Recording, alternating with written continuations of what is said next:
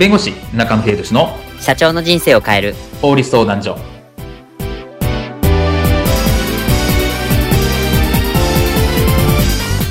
こんにちは弁護士の中野秀俊です。こんにちはアシスタントの堀内隆です。この番組は IT 専門の弁護士中野秀俊がこれはすぐに使える法律主に企業法務の知識を分かりやすくそしてちょっとコミカルにお伝えする番組です。よろしくお願いいたします。はい今回のテーマはですねダウンロードしたら対違法？違法ダウンロード規制の怖い話リーチサイト規制怖い話について、えー、お話を伺いたいと思いますえっ、ー、と違法ダウンロードちょっとよく話聞くんですがこういったシーンはありませんでしょうか？社長もう超人気のあの、自滅の刃。あれめっちゃ面白いっすね。いやー、地道な刃面白いななんだ、昼休みに漫画読んでんのか。あ、そうなんすよ。これ見てください。漫画のコピペサイトがあるんですよ。え、これ漫画はネットでタダで読めるのか？あ、そうなんすよ。もうね、これね、ダウンロードもね、できちゃうんすよ、これ。でもこれ違法じゃないのか？いやー、大丈夫っしょ。もう、みんなやってますからね。じゃあちょっとダウンロードしますね。ポチッとナット。う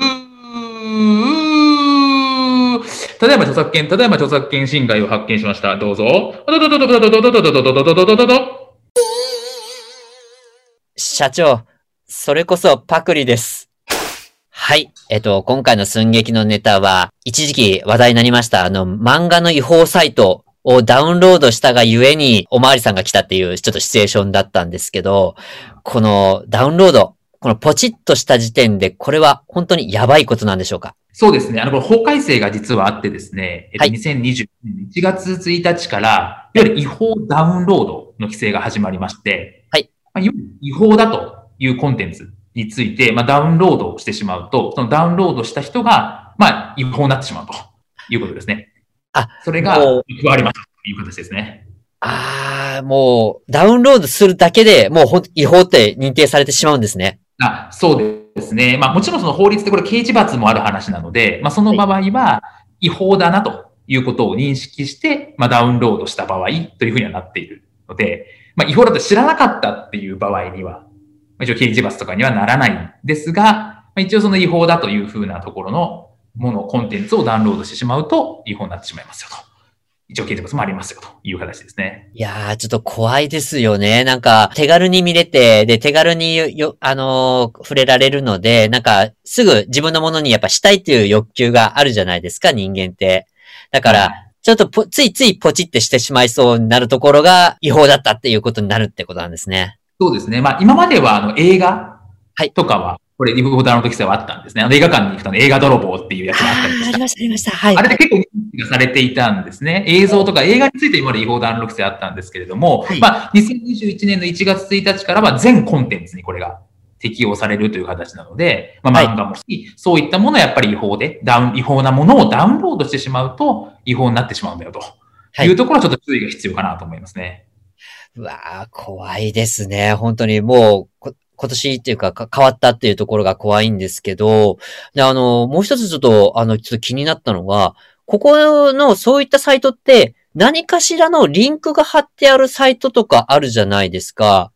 あの、例えば漫画のそのサイトであれば、その前にそのリンクが貼ってあったというところサイトがあるんですけど、そういったサイトっていうのの立ち位置ってどうなるんですか？これいわゆるリーチサイトっていうふうに従来から言われていて、違法なコンテンツサイトにに誘導する。例えばリンクを貼ります。ここで無料の漫画を読めますとか。はい。あと多いのは、例えばこれアダルトサイトみたいな形で、ここでアダルトな映像が見れますってリンクを貼って、そこを飛ばした先に違法なところ、違法なコンテンツになるところがありますと。そういうリンクを貼るだけっていう、まあ、いわゆるリーチサイトについて、ここはただリンクを貼ってるとかだけなので、従来は著作権侵害をしてないと。なので、処罰できないっていう問題があったんですね。はい。で、なのですけど、まあ、そこの誘導するところも問題だろうっていう話なんで、はい。まあ、法改正、これは2020年の10月1日から、こういうリーチサイトについても、まあ、規制しましょうと。著作権で違法にしましょうっていうことができましたというのは、このリーチサイト規制という形になります。あ、じゃあそういったもう誘導するサイトも違法だし、リンクを貼ることも違法になるっていうことなんですね。あそうですね。違法なコンテンツのリンクを貼って誘導するということも違法になったという形ですね。わあ、そしたらあれですね。例えば自分の SNS とかに漫画のその、あの、違法ダウンロードサイトのリンクを貼ってしまったら、もうそれだけで違法が成立しちゃうってことなんですね。あそうですね。だそういうようなことも気をつけなきゃいけない。もうこれ2020年の10月1日から、はい。施行されている、スタートしているっていう法律になるので、うんそこは気をつけなきゃいけないかなというふうに思います。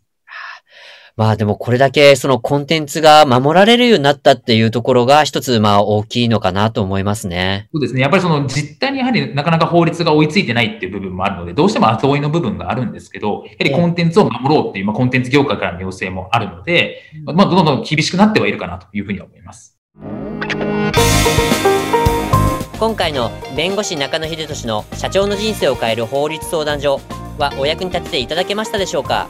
企業活動において気がつかないうちに違法になっていることやちょっとした法律の知識があれば一気に打開できるそんな法律のエッセンスをご紹介していきますのでこの番組をフォローいいねをお願いいたしますよろしくお願いいたします。ではまた次回をお楽しみにありがとうございました。ではまた。